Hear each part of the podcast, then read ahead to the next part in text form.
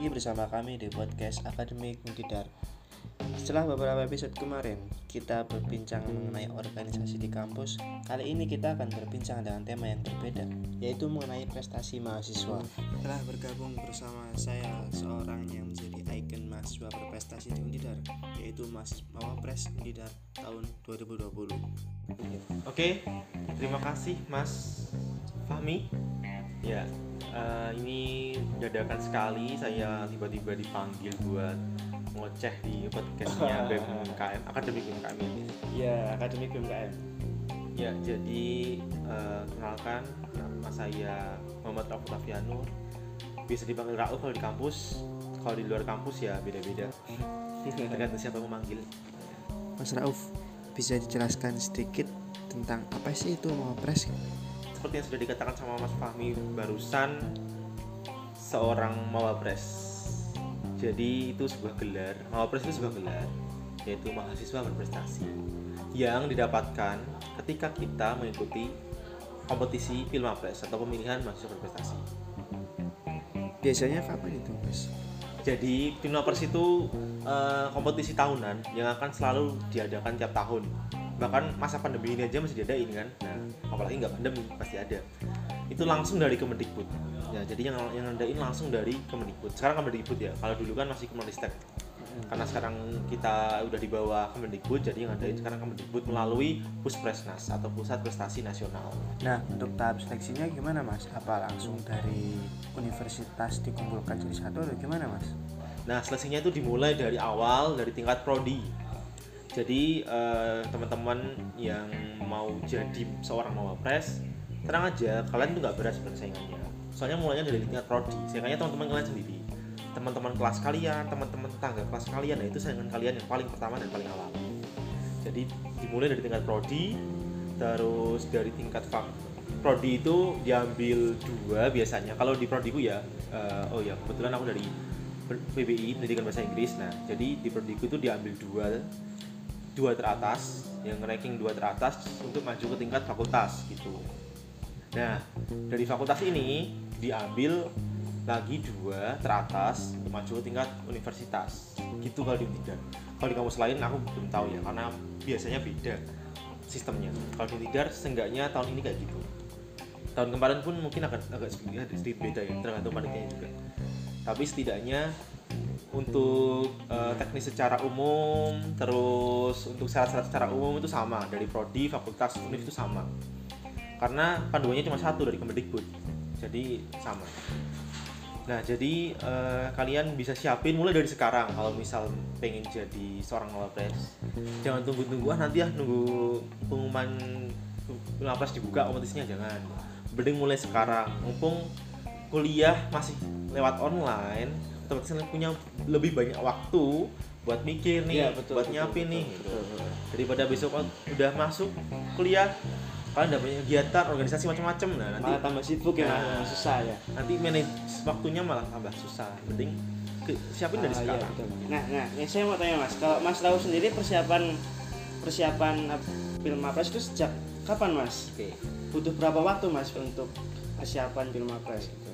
Oke, to be honest, aku nyiapin untuk Pilmapres ini sebenarnya sudah sejak dua tahun yang lalu. Wow, udah lama ya Mas? Eh, sebenarnya itu nggak lama sih. Ya emang karena waktu itu aku ikut dan gagal. Nah, jadi aku penasaran, duh. Oh, udah pernah ikut berarti ya, Mas? jadi ya udah pernah ikut dan lah gagal di tingkat prodi. Nah, belajar dari kegagalan berarti Nah, Mas Rauf that's right. Oh. Jadi ketika kamu dapat apa revisi, dapat masukan daripada dari para juri, nah itu Hmm. masuk tuh diolah. Diolah buat nyiapin tahun berikutnya. Gitu lagi gagal lagi gagal lagi diolah lagi buat nyiapin tahun berikutnya.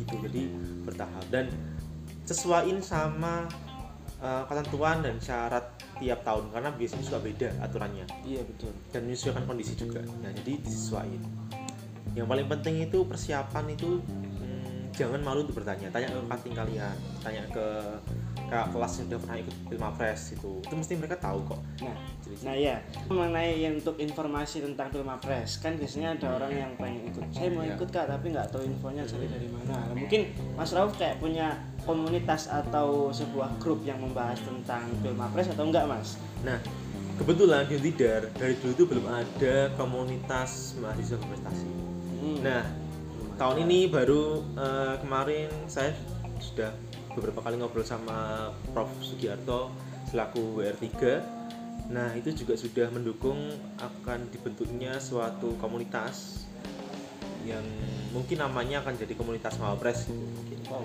Jadi nanti isinya bukan isi isinya bukan Mawapres semua bukan, tapi mereka yang Oh. berminat atau tertarik untuk jadi Mawapres. Oh Nah, bisa bisa bisa bisa. Jadi nggak syaratnya nggak harus berprestasi, tapi pengen Tapi punya punya keinginan ya, Nah, punya tekad that's untuk jadi Itu. anak berprestasi. Yang penting kan niat dulu. Iya betul.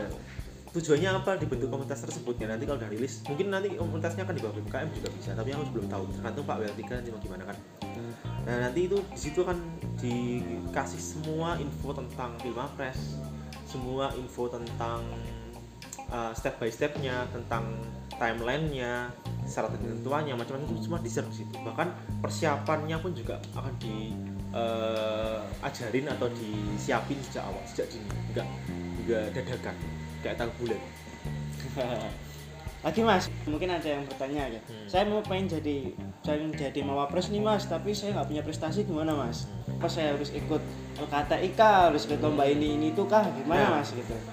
Itu sebenarnya ada beberapa poin prestasi yang penting yang harus kalian capai atau jadi fokus utama kalian kalau mau jadi Pilmapres itu saya sudah pernah sampaikan sudah saya per- pernah saya presentasiin waktu saya ngisi pembekalan FKIP dan kayaknya masih ada di, di YouTube-nya masih ada. Nah, jadi kalau kali kalau kalian mau eh, belajar lebih detail itu kan. Kan saya nggak mungkin nih jelasin dari awal di podcast ini. Iya, panjang banget kan iya, itu kan. banyak, kita setengah jam nggak ada yang mau dengerin ya kan? Jadi mending silakan dicek lagi tuh di kalau nggak salah channelnya BMFKIP kalau nggak salah.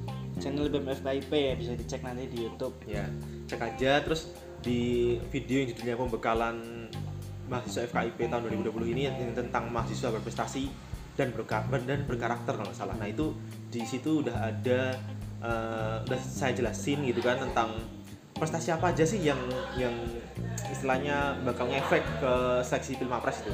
Karena jujur nih ya jujur nggak semua prestasi bisa kalian masukin buat eh, dinilai atau bisa sih kalian masukin tapi nilainya itu. Nah namanya juga saingan kan. Kalian Iya, harus iya, masukin iya. prestasi yang bisa dapat poin tinggi gitu kan. Nah itu sudah aku jelasin prestasi apa aja dan mana aja yang bisa bikin kalian dapat poin yang tinggi nah itu silahkan dibaca aja Nah mungkin bisa dikasih contoh dikit mas Oke. prestasi apa aja mungkin tiga prestasi atau apa yang Oh, iya. yang paling berpengaruh untuk jadi mawapres gitu.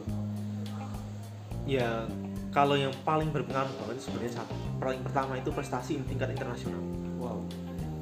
Kenapa kok saya bilang paling berpengaruh itu tingkat internasional? Karena itu juga untuk persiapan kalian ketika menghadapi saingan dari kampus lain. Ya, jadi berpikirnya jangan cuma jadi mawapres Iya, di iya, iya. universitas tidak, tapi juga di Indonesia dong kan tingkat nasional masih di tingkat nasional. Nah, jujur Untidar itu nggak pernah masuk 15 besar tingkat nasional di kompetisi mawapres. Saya pun tuh kemarin tuh mentok di tahap 2 tingkat nasional. Jadi tahun ini saya cerita dikit ya mas. Jadi Iya, tahun iya, ini iya. tuh ada tiga tahap di tingkat nasional. Hmm. Tahap satu itu tes wawasan kebangsaan sama tes bahasa Inggris. Tahap dua itu penilaian gagasan kreatif dan tahap tiganya presentasi poster dan apa itu loh saya lupa. Nah di tahap satu, oh ya tahap satu itu selain tes wawasan kebangsaan dan bahasa Inggris terus juga penilaian portofolio. Nah itu tahap satu saya berhasil lolos, nah tahap dua ini saya nggak berhasil lolos. Jadi Untidar itu baru pertama kali masuk ke tingkat eh, masuk lolos dari tingkat wilayah terus masuk ke tingkat nasional itu baru pertama kali. Berarti ada Baru hari ini. tahapan seleksinya di tingkat Mm-mm. wilayah juga. Ada, nah itu wilayah kita bisa lolos dan masuk ke nasional itu baru tahun ini. Gitu. Mantap, Jadi mantap. nah kembali lagi ke tadi contoh prestasi Hmm, yang contoh prestasi. ngefek banget itu kan. Nah itu tadi yang seperti yang saya bilang prestasi tingkat internasional. Nah, prestasi jenis apa nih yang tingkat internasional? Jadi bukan sekedar jadi peserta. Misalnya kamu jadi peserta konferensi tingkat internasional, entah itu di negara mana pun. Nah itu masih kurang karena poinnya itu sangat kecil kalau cuma jadi peserta. Kamu harus jadi juara. Satu dua tiga harapan satu dua tiga nggak salah. Minimal. Kalau itu kompetisi yang dilombakan. Kalau misal sekedar misalnya delegasi gitu ya delegasi atau pertukaran pelajar ya usahakan kamu dapat hmm, kategori. Misal kategori the best partisipan kategori the best presenter nah itu kan udah kategori terbaik kan. Nah itu ada poinnya tinggi itu. Nah itulah kenapa mahasiswa-mahasiswa dari kampus lain yang suka dari juara juara Filma Press atau jadi mawapres tingkat nasional itu banyak banget prestasi tingkat internasional. Bisa lebih dari 5 atau 10 bahkan kita harus ngisi portofolio kan nanti. Nah iya iya. portofolio mereka tuh bisa separuh lebih itu tingkat apa, tingkatnya internasional semua gitu.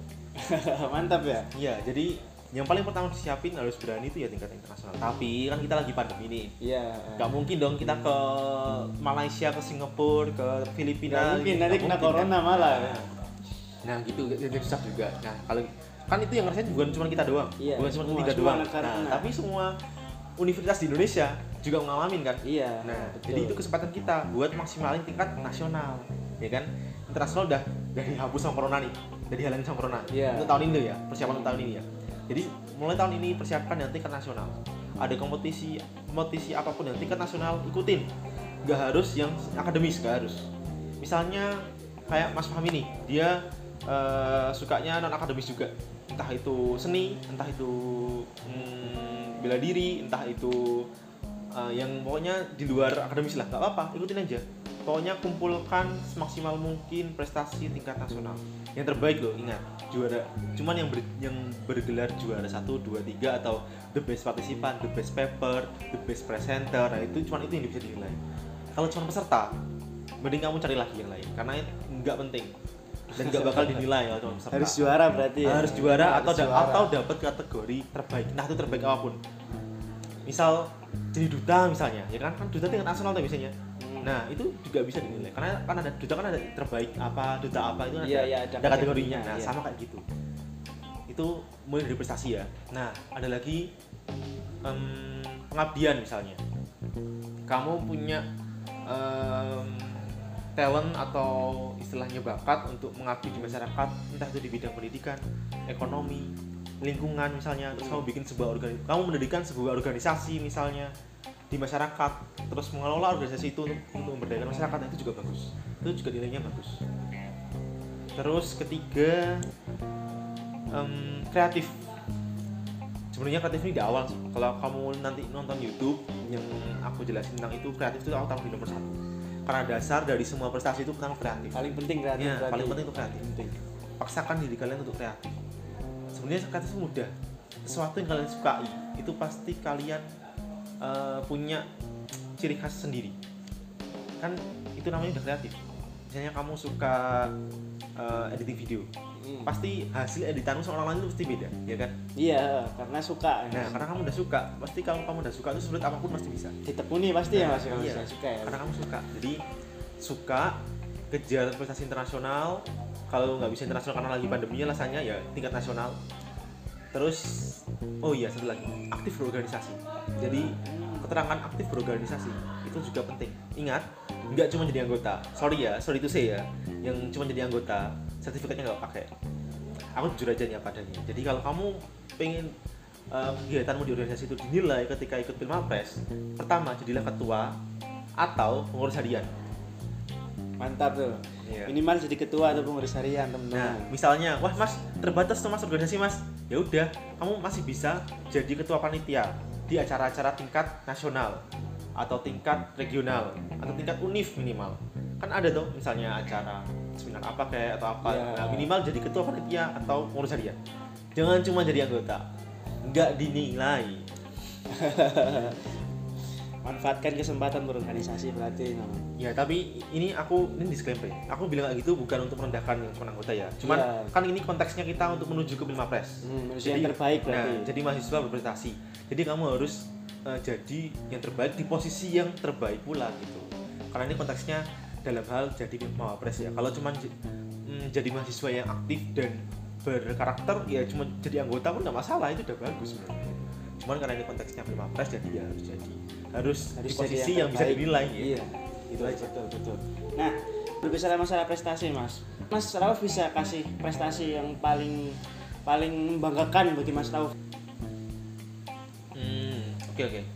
Yang paling membanggakan mungkin terakhir itu ya jadi best partisipan waktu ke NTU. Apa ya? NTU itu Nanyang Technology University di Singapura. wow Jadi tahun 2019 akhir. Nah itu nggak akhir sih Agustus 2019. Jadi ya agak sedikit beruntung juga karena dulu aku nekat aja berangkat. Karena kalau aku nggak ikut itu otomatis aku nggak punya sama sekali hmm, pengalaman internasional yang ke luar negeri ya. Kalau Hmm. internasional di Indonesia ada beberapa kali kan. Tapi kalau internasional yang di luar negeri kan aku ya juga baru sekali itu selama kuliah ya. Nah jadi waktu itu untung saja, untung aja aku udah kebiasaan nekat dari awal dari maba dulu. Jadi tepat nekat ikut seleksi dan macam-macam dari sana. Nah itu yang sangat membanggakan karena prestasi itulah yang jadi poin banyak buat jadi seorang mawapres khususnya di tiga. Karena jujur nih ya sainganku yang lain mereka nggak dapat kesempatan untuk kegiatan internasional ke luar negeri karena pandemi setelah itu. Hmm, iya betul. Jadi sebenarnya bukan karena aku yang paling hebat bukan cuman ya itu tadi karena dari awal kita aku udah nekat dan udah persiapan prepare ya hanya berjalan aja. Langsung eh kesempatan lebih dulu ya. Iya. Jadi sebenarnya kalau masalah hebat tuh bukan bukan yang paling hebat masih banyak yang paling hebat. Yang paling pintar pun banyak. Aku tuh di prodi bukan yang paling pintar bukan. Oh, IP ku juga bukan yang paling tinggi. rendah. serius IP ku itu bukan yang paling tinggi di prodi. Masih banyak yang lebih tinggi. Cuman ya karena ini kompetisi kompetisi kan ada strategi penilaiannya. Nah itu yang aku fokusin di situ persiapan tiket.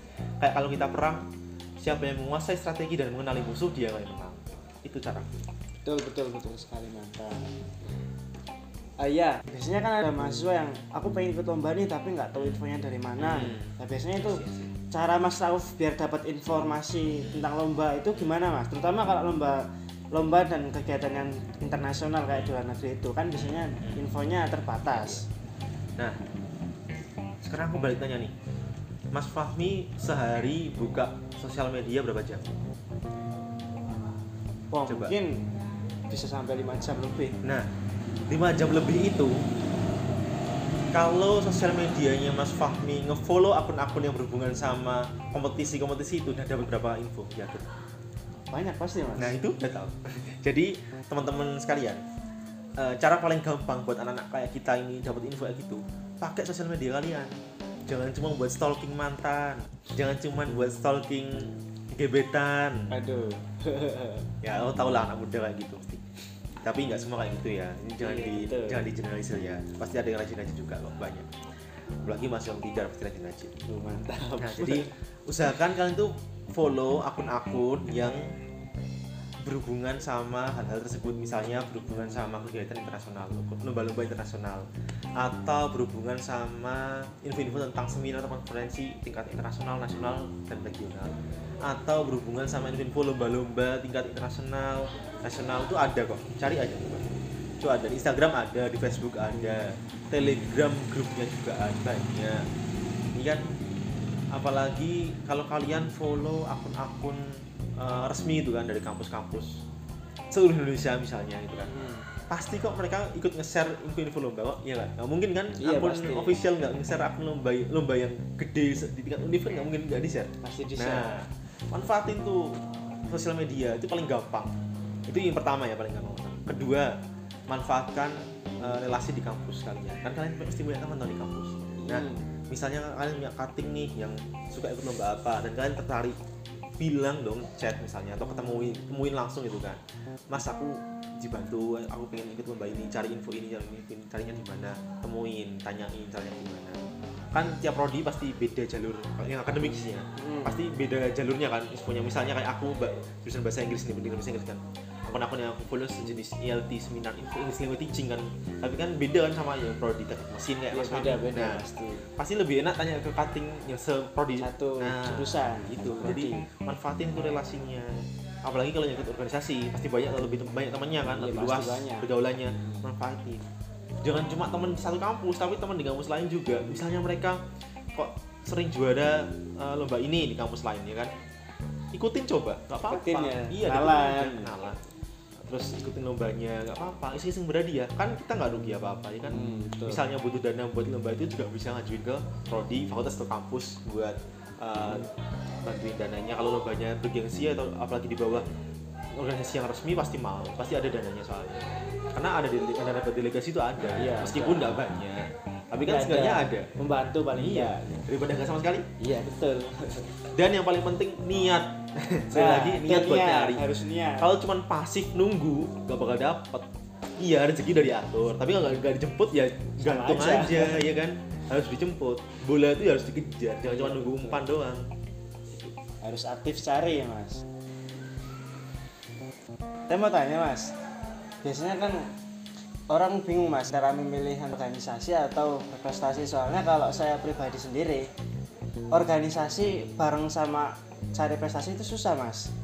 Kayak misal saya mau cari info tentang lomba belum persiapan buat lomba tapi biasanya itu bareng sama kegiatan organisasi atau organisasi kita lagi sibuk. Jadi kadang-kadang itu yang kalah malah justru prestasinya. Kalau misal dari Mas Tahu sendiri gimana Mas? Mungkin cara bagi waktunya atau mungkin prioritas Mas Tahu sendiri lebih milih prioritas prestasi atau organisasi Mas? Oke, next question. Buat apalagi buat teman-teman maba ini kan yang baru kan. Jadi jangan pernah menganggap kalau organisasi itu membatasi atau bisa menghalangi prestasi. No, jangan. Justru organisasi ini bisa jadi jembatan yang luar biasa buat prestasimu. Jadi em, aku banyak kenal orang, terus banyak dapat mentor dari kampus luar tuh karena organisasi juga. gitu, Jadi bukan masalah gimana caranya kita memilih mana yang prioritas bukan, tapi gimana kita bisa maksimal setiap agenda. Misalnya kamu punya agenda nih A, hari ini ada agenda A di organisasimu, ya kan? Ada A jam 7 sampai jam 9 misalnya. Hmm. Padahal kamu mau ikut lomba ini. Nah, info lomba itu kan nggak mungkin di share cuma hamin satu.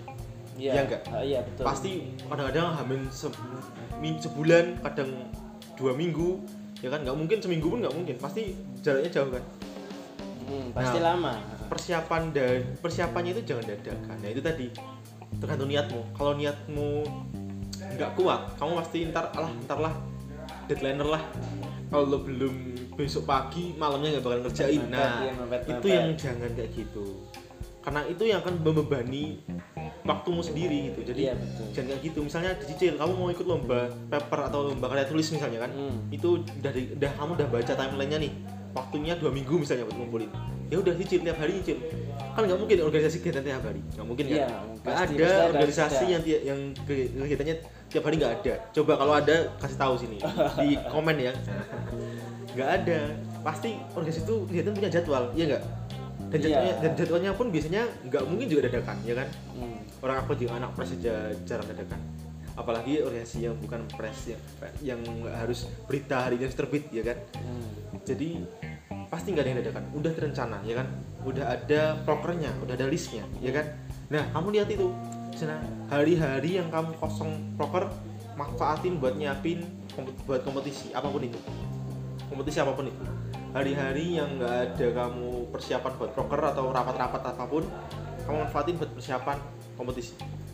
Bahkan nanti di hari misalnya kamu ada rapat selesai rapat persiapan kompetisi. Kalau misalnya lagi nggak ada nggak ada tugas yang wajib dari dari dosen ya Iya, kalau ada iya. tugas selesai dulu tugas. Soalnya- karena biasanya yang menghambat tuh malah tugas-tugas dari eh, akademi kalian gitu kan. Jadi itu selesaiin dulu selesaiin dulu biar nanti bisa fokus ikut kompetisinya gitu. Jadi nggak nggak banyak beban. Jadi sebenarnya bukan masalah eh, prioritas yang mana bukan. Tapi gimana kita bisa maksimal di setiap harinya itu. Jadi if you do the best today ya kan? Kalau kamu eh, hari ini lakuin yang terbaik pasti besok akan terpacu. Wah aku kemarin udah udah berjuang segitu eh, luar biasanya segitu perihnya perjuangan gue hari kemarin kan. masa hari ini aku mau rebahan doang. Ya enggak ya enggak ya enggak salah rebahan tuh enggak salah. Cuman waktunya aja diatur gitu kan jadi sayang waktunya Nah, kemarin aku udah berjuang sampai lembur misalnya, ya kan? Terus hari ini kok malah malas-malasan, gabut gitu kan? Ngapain? Mending aku ngelakuin sesuatu sesuai targetku tadi. Nah itu target itu penting. Makanya tadi timeline tuh benar-benar dibaca, benar-benar disiapin dari awal. Nah kalau kalau itu udah dilakuin, nggak bakal deh ada alasan wah tabrakan sama rapat ini, wah tabrakan sama kegiatan ini, wah nggak jadi ikut lomba itu gara-gara organisasi atau bahkan nggak jadi ikut kegiatan organisasi gara-gara ikut lomba ini, nah itu nggak bakal. harus punya target berarti ya, Mas, dari harus awal ada ya, kan targetnya pencapaian. katanya mau Iya. jadi Mawapres. iya Ya harus kan? punya Nah, harus dipersiapkan dari awal berarti terus biasanya kan ada mahasiswa yang saya punya prestasi saya punya IP saya bagus mas cuma saya bahasa Inggris saya lemah banget gak bisa bahasa Inggris sama sekali gitu ngomong depan umum bahasa Inggris saja susah gitu nah, itu gimana mas cara biar lebih lancar dalam berbahasa Inggris Oke, oke.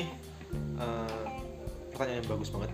Rata-rata teman saya juga gitu yang di luar prodi bahasa Inggris yang pertama, ah mau pres pasti cah PBI. Padahal eh, mindset bahwa anak PBI yang selalu jadi mawapres itu salah ya. Kalau kalian nggak percaya, silahkan kalian buka akun-akun di kampus lain, lihat lima tahun ke belakang dari sekarang ya, lima, dari sekarang lima tahun ke belakang yang jadi mawapres di kampus-kampus lain itu anak PBI atau bukan ya? saya berani jamin gak bakal lebih dari 10% yang anak PBI yang jadi anak PBI di kampus lain totalnya itu kan dari sekian ribu kampus itu kan yang mau presnya itu yang anak PBI nggak bakal lebih dari 10% dikit. Itu artinya apa? Dari dari prodi lain pun berpotensi kan jadi mau pres karena ini kompetisi punya punya sistem penilaian sendiri. Dan kemampuan berbahasa Inggris itu hanya satu poin maksudnya hanya satu sisi dari sekian banyak penilaian. Dan kemampuan berbahasa Inggris kalau di Bima Press itu dinilai hanya ketika presentasi pertama kita yang jawab. Itu yang paling kelihatan. Nah kan ini konteksnya Mama Press ya bukan konteks biar bisa bahasa Inggris fluently all of the iya iya. skill kan tapi konteksnya biar jadi Mama Press kalian latihan presentasi dong. Kan kalian udah punya target Mama Press nih kan ya udah kan latihan presentasi bahasa Inggris. Latihan aja nggak dilatih terus berarti ya mas? Cari cari temen yang dia juga pengen bisa bahasa Inggris. Seenggaknya minimal bisa presentasi pakai bahasa Inggris. Hmm. kalian bikin teksnya bikin skripnya latihan di depan kaca kalau misalnya nggak ada teman sekarang fit call sama temenmu latihan ngomong dikoreksi gimana latihan terus latihan terus. Kan aku bilang tadi tadi persiapannya mulai dari sekarang ya kan? Hmm, coba kalian awal. kalian seminggu atau enggak sehari sekali latihan presentasi terus tahun ke depan pasti bisa pasti bisa. Pasti karena udah makannya karena lama. 365 hari loh kamu. Iya. 365 kali latihan kan berarti Ah, ya kan? Nah, betul saya pun nggak memungkiri kalau meskipun saya dari PPI juga masih sering salah ketika presentasi ketika tanya jawab ya kan? Hmm. grammar salah kayak pronounce beberapa kali salah itu hal yang wajar. Ini kan manusia dan kita bukan native English jadi wajar kalau kita salah. Jadi juri itu pun juga pasti memahami. Tapi usahakan yang terbaik. Hmm. lakukan yang terbaik dulu. Latihan dari awal. Belajar dari awal. Terus jangan pernah takut. Kayak tadi di awal nekat aja. Niat terus nekat.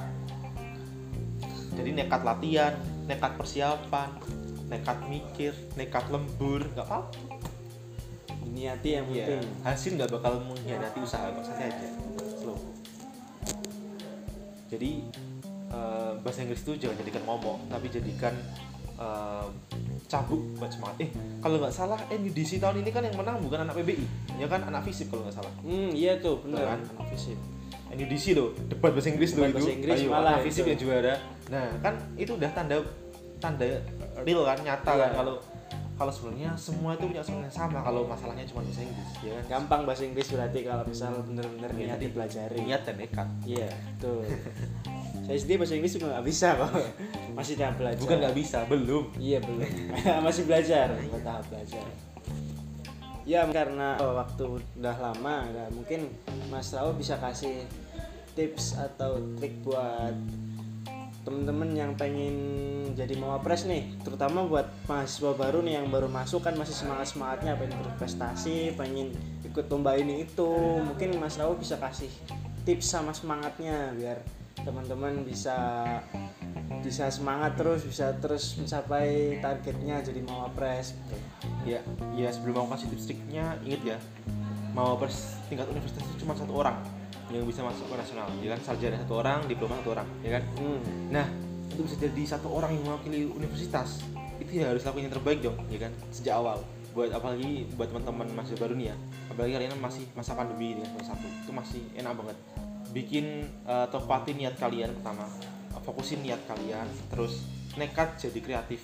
Jadi jangan jangan pernah takut untuk berpikir out of the box ya kan? Kalau misalnya kalian awal-awal susah kreatif gak apa tapi gunakan prinsip amati tirukan modifikasi. Nah itu salah satu cara belajar kreatif begitu. Misalnya kalian lihat sesuatu kok menarik amati dulu terus tiru dulu modifikasi sesuai dengan apa yang kalian suka atau sesuai dengan hasil pemikiran kalian. Jadi dasarnya gitu dulu amati tidurkan modifikasi. Nanti kalau udah terbiasa kan mesti bisa membuat sesuatu yang inovasi inovasi terbaru. Iya Nah. yang lebih bagus. Nah, yang lebih bagus tentunya. Jadi eh, awali dengan kreatif. Jadilah kreatif. Mahasiswa itu harus kreatif. Karena permasalahan pun semakin kompleks ya kan? Hmm, betul. Nah otomatis perlu eh, otak-otak kreatif ini kan. Orang-orang yang mahasiswa-mahasiswa kreatif. Ya nggak harus pinter sebenarnya. Yang penting tadi itu niat nekat kreatif. Hmm. nah pertama itu tips yang paling awal. Yang terus yang kedua pahami panduannya. Nah kadang banyak banget mahasiswa yang eh, nggak mau memahami panduan. Dia teko hmm, istilahnya pede aja gitu teko ngumpulin ini masukin ini gitu kan tapi lupa nggak memperhatikan panduan. Padahal di panduan itu udah biasanya udah sangat-sangat jelas detil udah di set ini penilaiannya berapa persen ya kan? Bagian ini berapa persen ini bagian persen. Nah itu dicermati. Kan itu bagian dari strategi ya kan? Strategi Hmm, untuk jadi juara. strategi buat menang perang ya. Harus paham dong strategi gimana. Dipahami benar-benar panduan ini pahami benar-benar. Pasti ada panduannya soalnya jadi selain itu manfaatkan waktu dengan baik. Nah itu yang paling ini penting. yang paling penting nih. Manfaatin waktu dengan, dengan baik ya. Karena kita udah lama rebahan di rumah Iya. gara-gara belajar di rumah.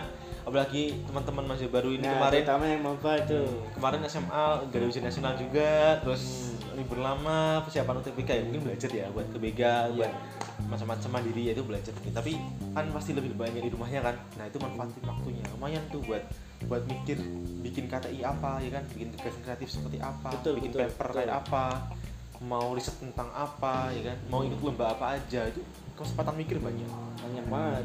Apalagi kalau malam nggak bisa tidur tuh buat baca atau buat buat cari info Nah, minimal ya cari info. minimal. Kan ini cari info nggak mikir ya kan? Iya nggak mikir tinggal buka-buka Nah, scroll tinggal scroll tinggal scroll down daripada scroll buka scroll scroll yang nggak jelas ya Nah, mending cari informasi. Jadi mulai dari sekarang atau tidak sama sekali. Mantap.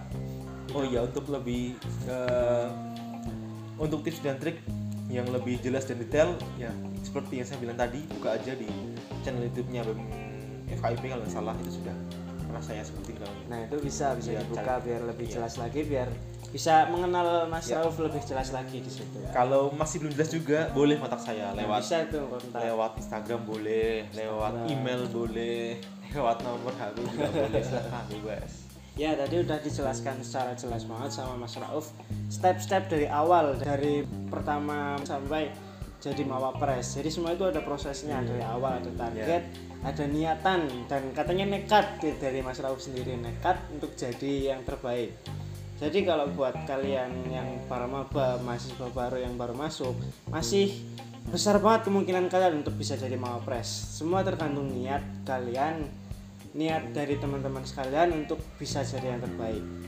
Ya, terima kasih Mas Fahmi. Ya, karena waktu waktu kita terbatas sama Mas Rauf terbatas, Mas Rauf juga sekarang sibuk untuk mengurusi kegiatannya udah mulai skripsi doakan saja moga-moga Mas Rauf bisa lancar skripsinya Amin, lancar amin, amin, kuliahnya amin. bisa jadi lulusan terbaik Universitas Tidar Amin, amin. Sekian bincang-bincang kita dengan Mas Rauf selaku Mawapres Untidar tahun 2020. Terima kasih telah menonton. Stay tune on podcast Akademik Untidar and bye.